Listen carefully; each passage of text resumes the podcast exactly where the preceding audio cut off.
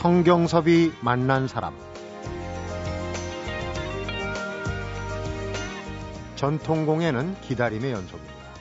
외롭고 쓸쓸한 길이지만 한편으론 굉장히 화려하고 멋집니다. 인생을 걸고 지켜 나갈 만한 자부심 높은 문화입니다. 성경섭이 만난 사람 오늘은 우리나라에만 있는 세계 유일의 공예죠. 중요 무형문화재 109호 화각공예 장인 이재만 화각장을 만나봅니다.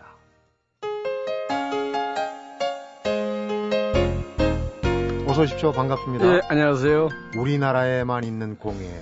네. 그 중에서도 국내에서도 거의 유일무이한 장인께서 나오셨습니다. 반갑습니다. 네, 고맙습니다. 네. 국가적으로 보호하는 문화재십니다. 네. 어, 무형문화재 109호. 우리가 그 중요 무형문화재가 120개가 채 안 되는데 109호면 좀 늦게 지정이 네네. 된 거네요. 네. 어, 하시는 분이 많지 않아서 그런 건가요? 그렇죠. 음, 예, 그 거의 뭐 맥이 끊길 정도까지 갔던 그런 공예품이죠. 네. 예감이 오늘 아마 상당히 중요한 얘기가 나올 것 같은 그런 생각이 드는데 우선 화각이란 얘기를 좀 설명을 들어야 될 것 같습니다. 우리가 네. 화각 공예에 대해서 아시는 분은 아시겠지만 설명을 들으면 아 그거였나 할 수도 있지만은 그냥 화각 공예 이렇게 던지면 잘 모르시거든요. 그렇죠. 네. 네. 그 화각 공예 하기 전에 또 우리가 이제 그 회화극을 보면은 아, 화초장이라는 게 또 있잖아요. 화초장. 네. 예, 저 흥보전에 나온 그렇죠. 거. 네네. 그 일부 뭐 화초장으로 알고 있는 분들이 또 많이 계시더라고요. 네. 그 화초장은 아, 화려할 화자, 유리 초자를 써요. 네. 그래서 이제 그 유리에다가 그림을 그려서 만든 공예품. 음, 이제 이런 것들이 이제 화초장으로 일컬었는데 화각장은 유일하게도 네. 아 그런 그 실크로드의 역사에 보면 그 유리가 그 이렇게 물물 교환이 되기 전서부터 네. 그 재료가 까다로웠던 것들이기 때문에 아 그 데모라는 그, 그 거북이 등이 있죠. 아, 거북이등 네, 때문에. 그걸로 만든 공예품에 준한 음, 대용할 수 있는 자질을 찾다 보니까 뿔이더라 이겁니다. 아, 그러니까 유리초 대신에 네. 각 쇠뿔. 우리는 흔히 구할 수 있는 재료다 해서 솥불을 선, 그, 이제 선호한 거죠. 그렇군요. 그래서 솥불 속에서도 아 우리가 이제 여태껏 써왔던 그 솥불 속에서도 암컷이 있고 음, 또 젖소뿔이 있었고 또 이제 그 흑소 음. 아주 된 그 이미 이제 멸종이 거의 다 된 흑소가 있고요. 근데 일본에는 또 흑우를 많이 그렇죠. 하는데. 우리 이제 또 제일 유일하게 이제 여태까지 남아 있는 황소 네. 이렇게 세, 네 가지를 이제 볼 수가 있는데요. 어, 선명도가 제일 좋은 것이 황소였어요. 황소뿔. 네. 예, 젖소뿔은 좀 저 잿빛 나고요. 네. 암소뿔은 아, 각이 안 나와요. 네. 꽉차 있기 때문에. 그리고 흑소는 검었기 때문에 또 안 되고요. 네. 그래서 황소뿔을 주로 이제 이용을 하는데 황소뿔도 이제 우리가 다 쓰는 게 아니에요. 지금들 이제 이렇게 지금은 이제 먹기 위해서 소를 키우지 않습니까? 네. 옛날에 농사를 짓기 위해서 키웠기 때문에 풀을 먹여서 자란 일소죠. 그러니까 유구가 예, 아니라. 일소. 네. 네. 그러니까 풀을 많이 먹은 소라야만이 투명도가 좋죠. 음, 그래서 이제 그거를 아 지금이야 뭐 이제 뭐 다른 뭐 가스라든가 여러 가지로 뭐 불을 이용해서 하지만.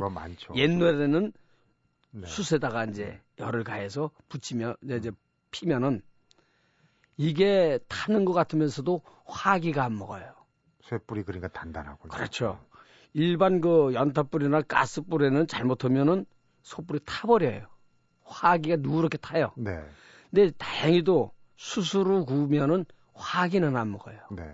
그래서 이제 옛날에 유독, 유독하게 이제 수수로 아, 구워서 음. 폈던 이제 펴서 그것을 압축기 소위 좀 이제 큰 쇠로 눌러줘야만이 네. 이게 식으면서 펴지는 거죠. 음. 아주 그 공정이 좀 굉장히 까다로운 거죠. 그러니까 우리 화각장께서 네. 좀 성질이 급하십니다. 이제 화각장 화각 얘기를 하면서 그 공정부터 말씀하셨어요. 근데 너무 재밌네요. 근데 네. 쇠뿔이 그 숯불에다가 펴가지고 네. 그뿔 하나에서 그러니까 이제 그 화각 그림을 뜨는 그 판지가 각지. 하나밖에 안 나온다면서요. 그렇죠. 그러면은 보통 화각 조그만 장 하나 만드는데 뿔로 치면은 소가 몇 들어가죠. 마리가 들어갑니까 대충? 그 함 종류를 따지게 되면 한 채야 25마리, 네. 30마리가 되고요. 네. 좀 큰 함을 만든다 그러면 채야 60마리, 70마리 아, 돼야 돼요. 그러면은 재료 구하기가 만만치 않을 텐데. 그러니까 6, 70마리라면 두 개씩 나오니까 120개가 되겠죠. 네.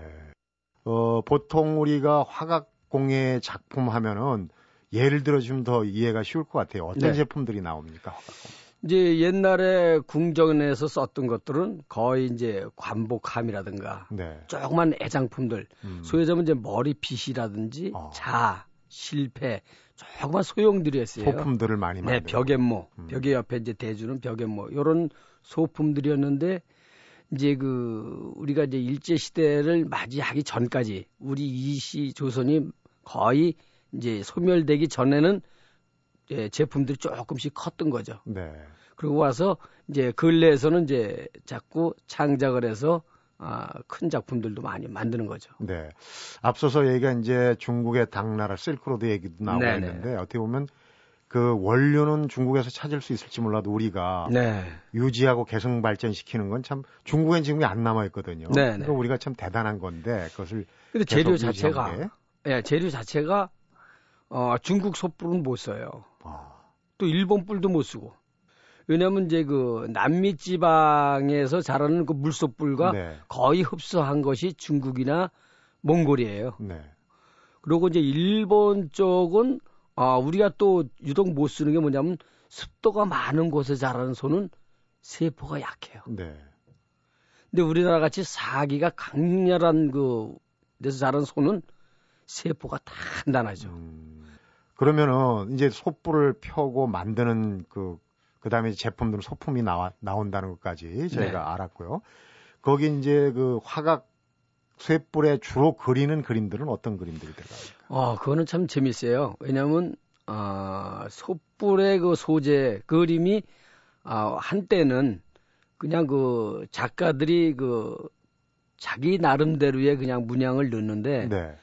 그것이 이제 그 쓰임새에 따라서 어떤 분 지책이 어떤 분의 쓰임새에 따라서 네. 문양조가 좀 달랐던 거죠. 음. 그래서 왕족 세계에서 사용돼 왔던 거는 조금 아 화조도 쪽으로 많이 음. 그림을 그렸고 네.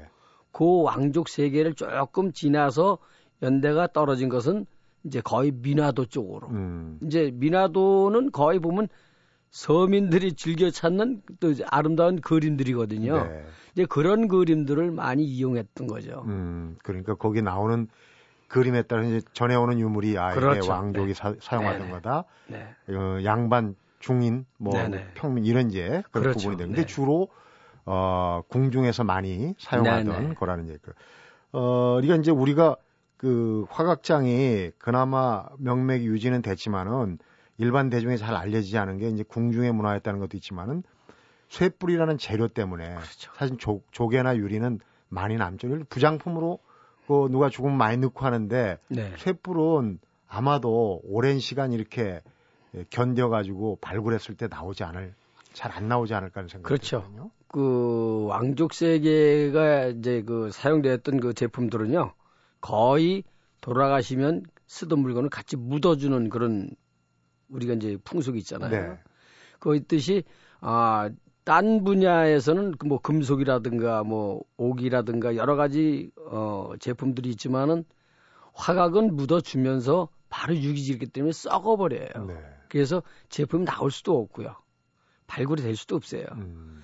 그리고 또 그것이 이제 그 어느 금속 제품의 일부분을 뭐 화각을 썼다든지 이랬을 경우에도 금속은 살아 있어도 화각은 살아 있지가 않죠. 네.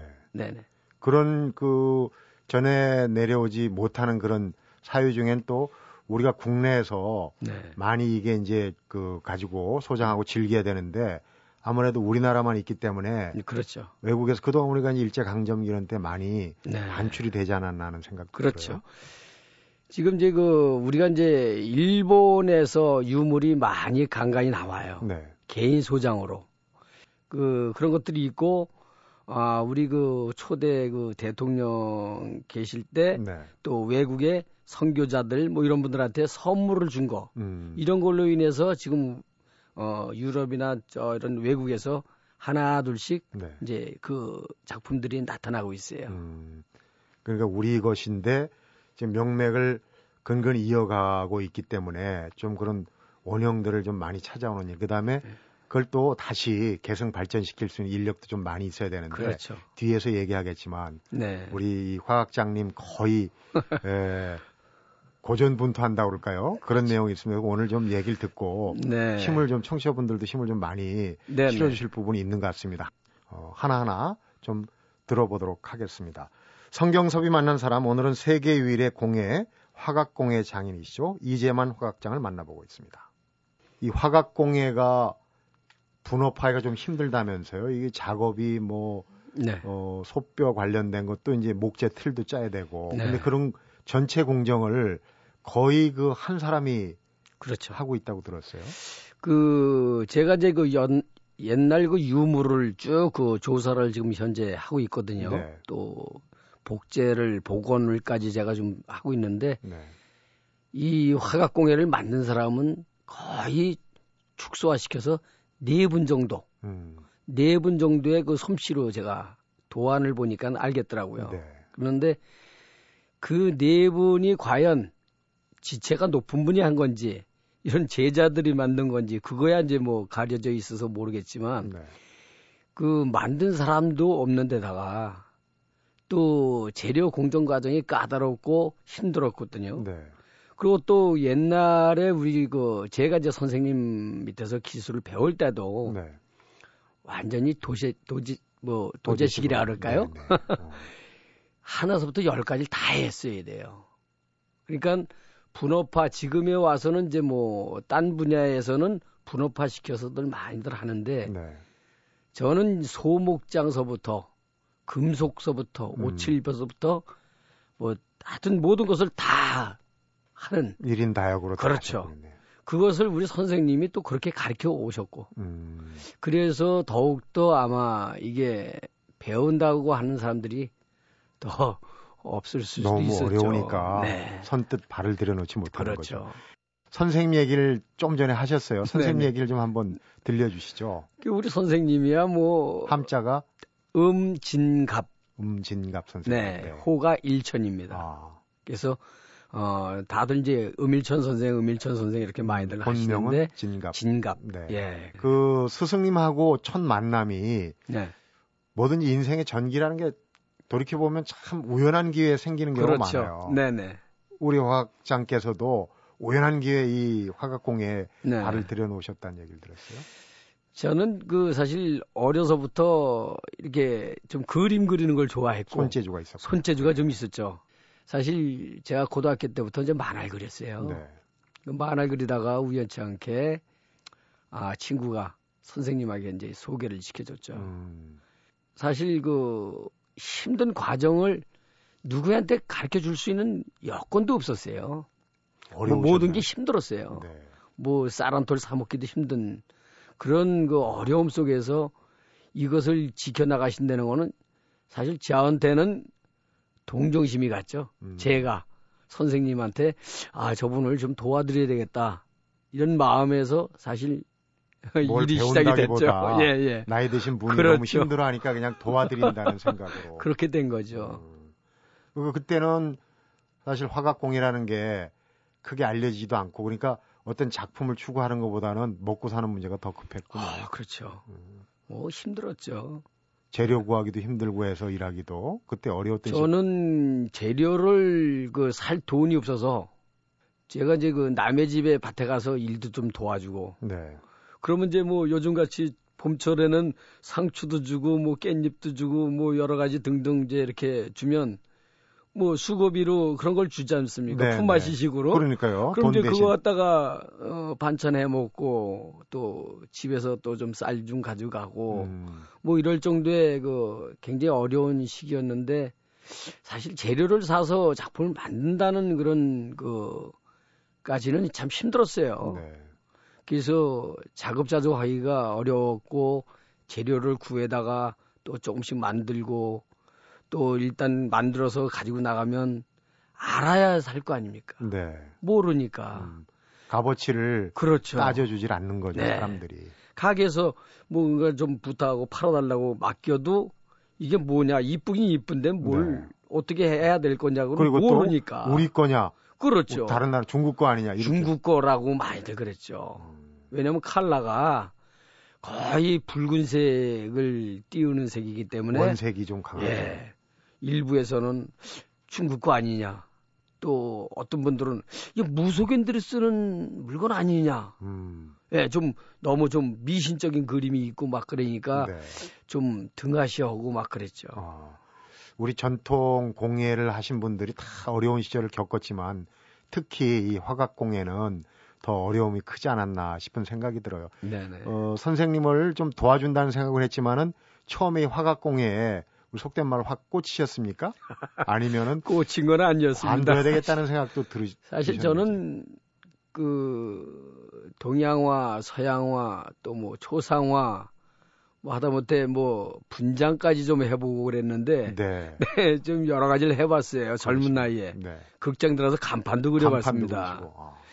그랬는데 유독 이제 그림을 좋아하고 그런 그 재능이 있었지만 결국은 우리 어머님의 그 아주 대단한 열정에 제가 선생님한테 노예가 된 거죠. 아, 어머님 얘기를 하다 보면 참 어머님은 오늘의 이 자리를 만들으신 아주 뭐 우리 얘기는 1등 공신이라고 보는데 그 아, 뭐, 일화가 한석봉과 어머니 그 일화를 생각해야 하는 그렇죠. 그러니까 그 스승님 집에서 거의 먹고 자고 했는데 네.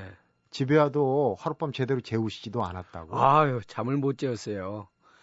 그게 이제 제가 이제 어머니가 그리울 나이 아닙니까? 그렇죠. 항상 그 그때 20 청소년, 안쪽이고. 예, 청소년 시절이니까 어머니의 품이 그립고 어머니가 주는 밥도 먹고 싶고 그런 그런 시절이었었는데 집에 오면은 참기름, 쌀, 뭐 밑반찬 다 싸서 빨리 가라고 차 시간 떨어진다고 하룻밤을 못 잤습니다. 네. 10여 년을 그렇게 해서 명절 때도 명절 때도 너 말고 형이 있으니까 음, 안 와도 된다. 막내셨죠. 예.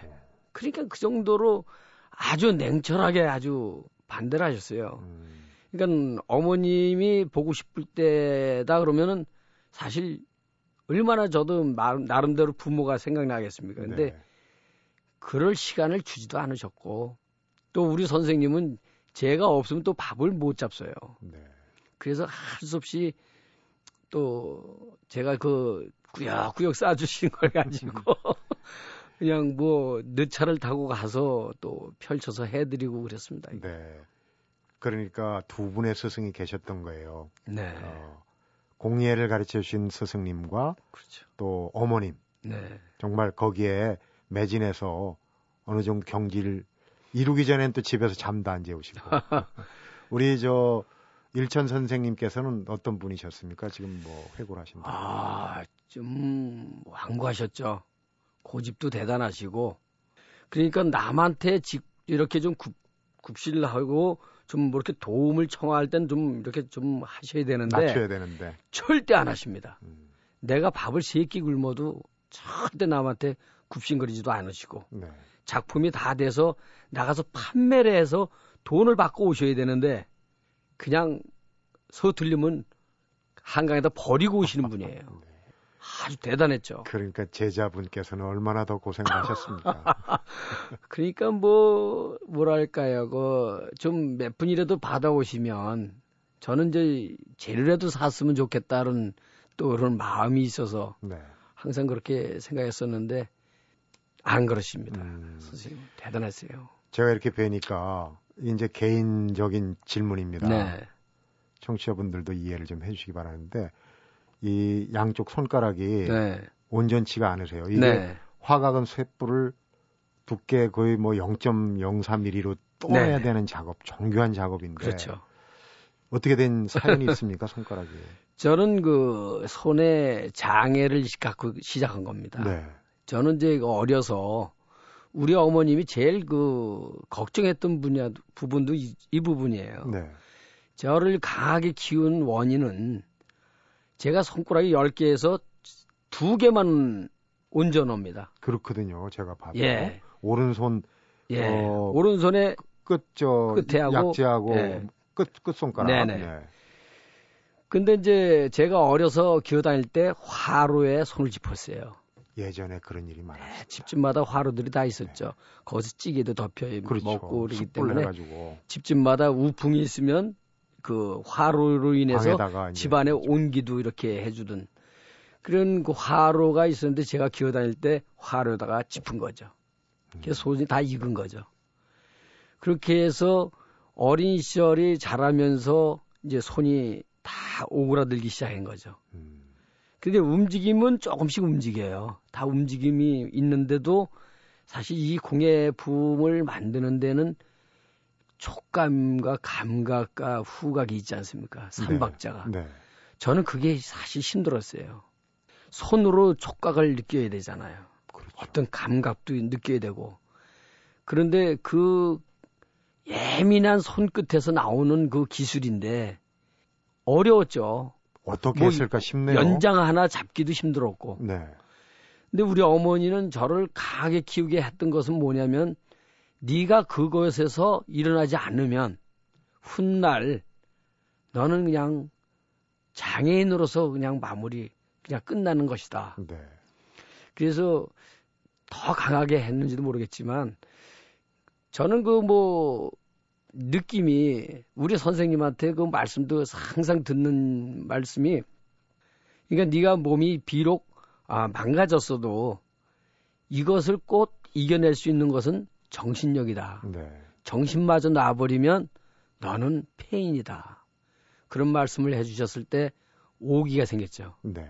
아 이거는 이거는 아니다. 음. 그래서 우리 어머님의 또 간결한 그 말씀도 아 이런 뜻이 있었구나 라는 걸 새삼 느꼈죠. 그래서 아 여기서 내가 물러서면 안 되겠다. 네. 여기서는 내가 꼭 성공을 해야 되겠다. 해가지고 더욱더 남들보다 많은 노력을 했고 네. 잠을 하루에 자는 시간은 4시간밖에 못 잤습니다. 음. 아드님들이 또 재주가 각기 다르시다면서요. 우리 아이들도 저도 이제 학교 다닐 땐 운동을 좀 좋아했어요. 네. 체육 분야를 좋아했고 예체능이니까. 근데 우리 아이들도 둘 다 계주 선수였어요. 어, 달리기를 잘하네. 네. 계주 선수였었는데 우리 어머님이 옛날에 하는 말씀이 스포츠를 하는 사람은 성공하지 않으면 아무것도 안 된다. 도중 하차라면 아무것도 안 된다. 아. 공부도 못하고 운동만 하니까. 그래서 절대 운동은 하지 말아라 하는 그런 말씀도 주셨고 그 말씀이 아 저한테도 이렇게 적용이 된 거죠. 네. 아 우리 아이들한테는 운동을 시켜서를 땐 내가 어느 정도의 기본이 갖춰진 상태에서 도움을 주지 않으면 음. 안 되겠다. 그래서 중간에 이제 그만두게 했죠. 그때 이제 그 아이들이 난 그래도 재능 쪽, 예능 쪽에 좀 눈을 떴으면 좋겠다는 느낌을 갖고 있었는데. 어, 그 핏줄인데요. 당연히. 은근히 그것이 두각이 서서히 나타나는 거예요. 네. 그래서 큰 아이는 지금 이제 이수자로 등록이 돼 있지만 그 아이는 너무 정교함을 아주 강조를 하는 아주 대단한 애가예요. 네. 우리 선생님 뭐냐는 성격이 그 작은 애는 정교하면서도 그림을 또 잘 그려요. 네. 그러니까 아 이게 뭔가가 있구나. 내가 스포츠를 안 가르친 게 다행이구나. 네. 이런 마음이 들더라고요. 어쨌거나 그 명맥이 끊길 뻔한 그 전통 공예를 이어받은 게 우선은 네. 제일 그래도 확실한 게 직계로 내려가는 게 그 다음에 그렇죠. 이제 또 더 전수자를 찾는 것도 중요하겠지만은 직계가 될 수밖에 없는 게 뭐냐면 아 외부에서 이것을 접할 기회도 없고 또 가리킨다는 자체가 이거는 배운다는 사람이 어느 정도 여유가 있어야 네. 시간의 여유라든가 이런 거 있어야 배우지 음, 네. 사실 생계를 따진다면 요즘 아이들은 이걸 배울 수가 없어요. 그렇군요. 기다려야 되니까요. 음. 화각공예 참 어, 여러 가지 사연을 잘 듣고 있는데 이제 화각공예를 정말 세계 유일한 우리의 네. 공예를 조금 관심을 가지려면 어떤 걸 좀 해줄 수 있을까 하는 얘기를 잠시 한번 들어보도록 네. 하겠습니다. 성경섭이 만난 사람 오늘은 세계 유일무이한 화각공예 인간문화재시죠. 국가 중요 무형문화재 109호 이재만 화각장을 만나보고 있습니다.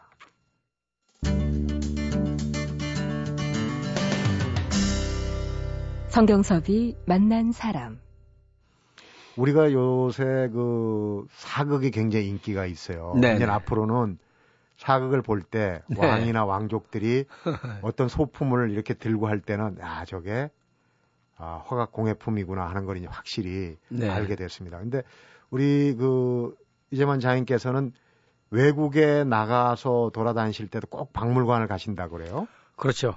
찾아보기 위해서 우리 원류가 밖에 많이 나가 있거든요.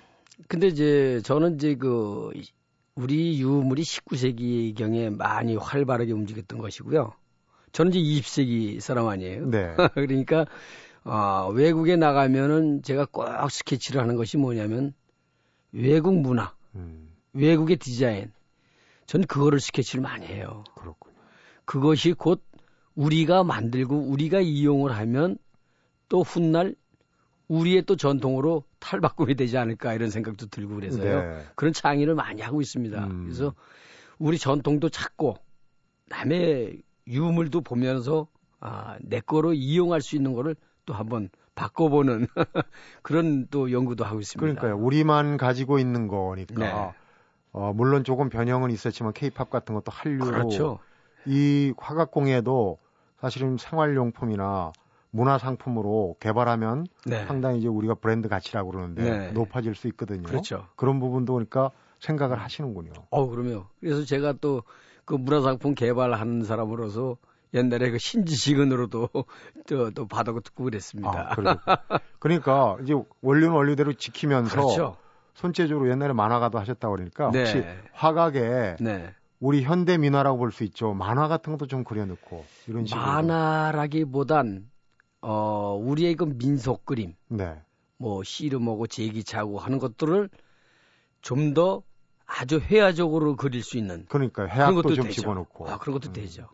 이제 문화재법이 약간 개정이 되면서 우리 이제 이제만 화학군 같은 그 장인들한테 좀 지원을 늘리는 쪽으로 네. 뭔가를 좀 개정했다.